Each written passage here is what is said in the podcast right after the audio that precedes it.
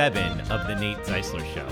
Before we begin, I'd like to give a shout out to Buzzsprout, the platform I use to create this podcast. If you've been thinking about launching your own podcast, now is the time to do it, and I strongly encourage you to follow the link in the show notes to get started. Doing so lets Buzzsprout know I sent you, gets you a $20 Amazon gift card if you sign up for a paid plan, and helps support our show. Get started today. Now, on to the question from Riley. Hi, Nate. Riley Mulherkar here of the Westerlies. Thanks for taking my question. I know that one of the topics you're covering is financial stability.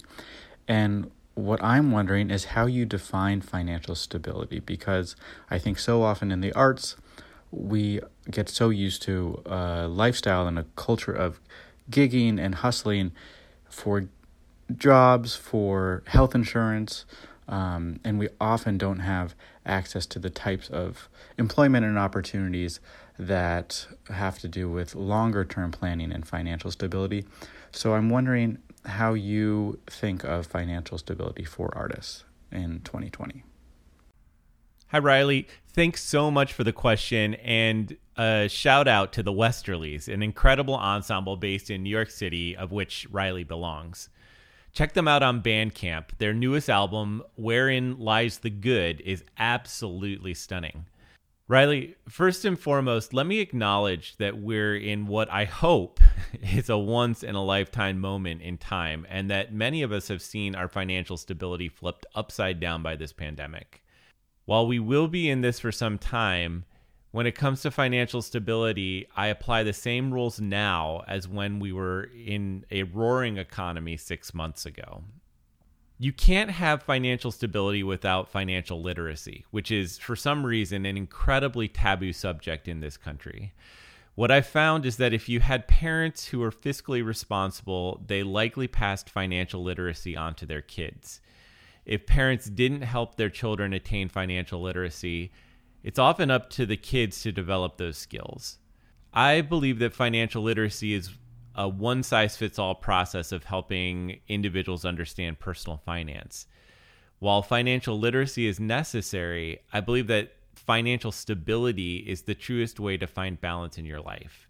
When it comes to the definition of financial stability, everyone is different. Due to this, I talk about financial stability in terms of a volume dial on the radio.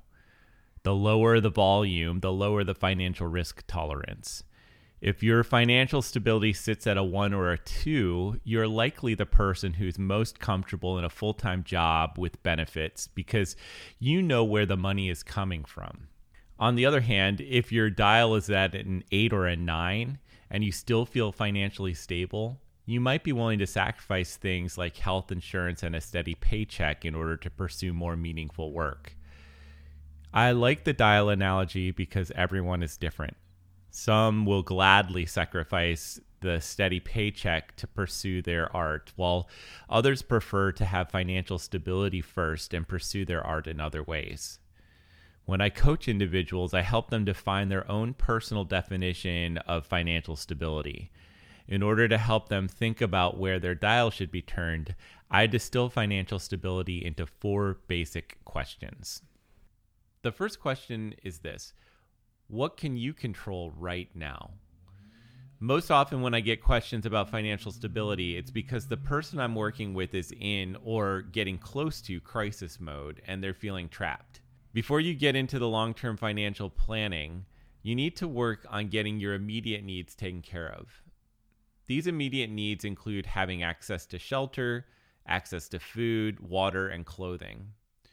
If one of these needs is not being taken care of, you must take quick action to meet these needs. That might mean you breaking your lease in order to move in with friends or a family member, deeply cutting all other expenses, and identifying ways to make some extra money. The second question I ask when it comes to financial stability is where is your money coming from? So often, Financial experts recommend that you simply save your way to financial stability.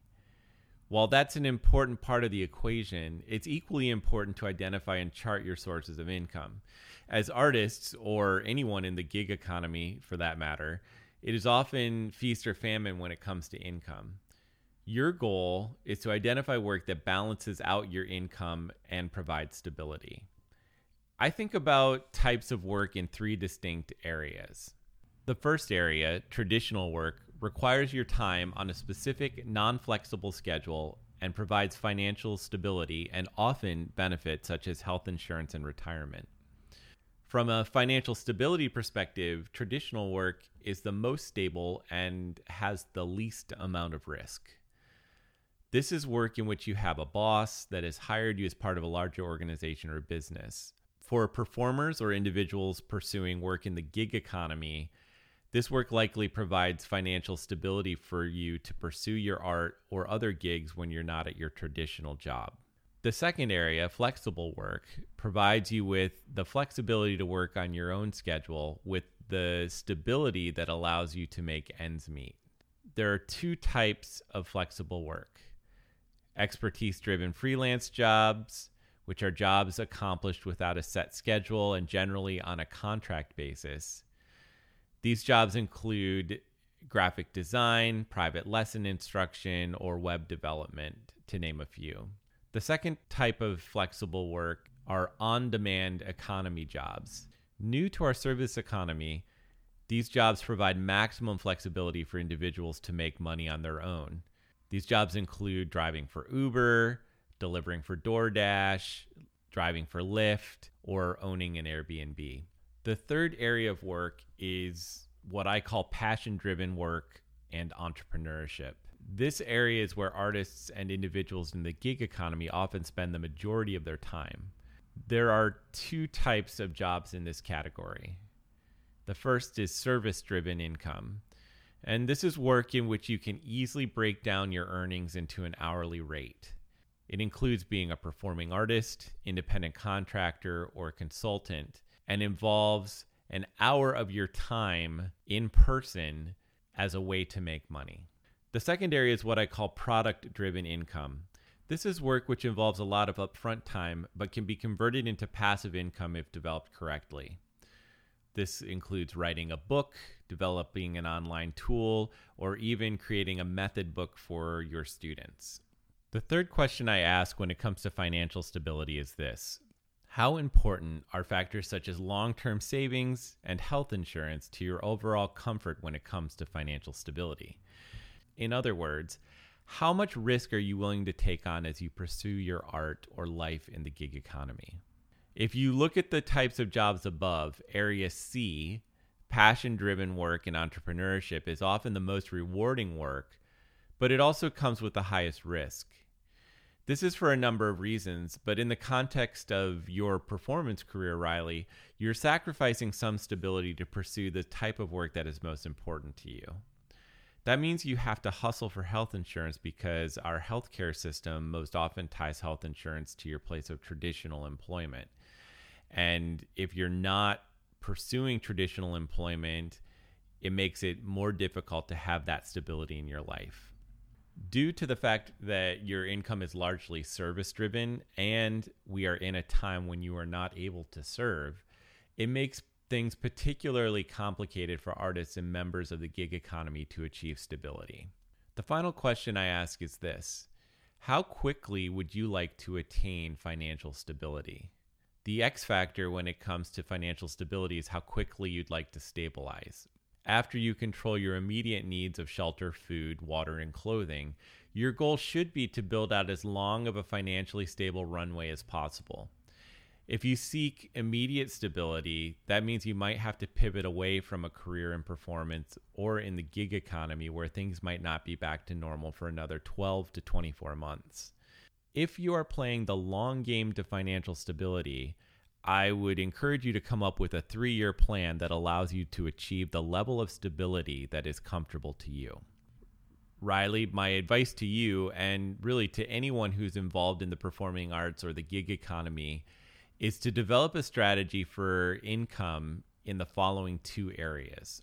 First, I would encourage you to use flexible work that is expertise driven. Identify ways that you can make at least twice the established minimum wage in your community. For artists, the easiest way to accomplish this is to build an online private lesson studio.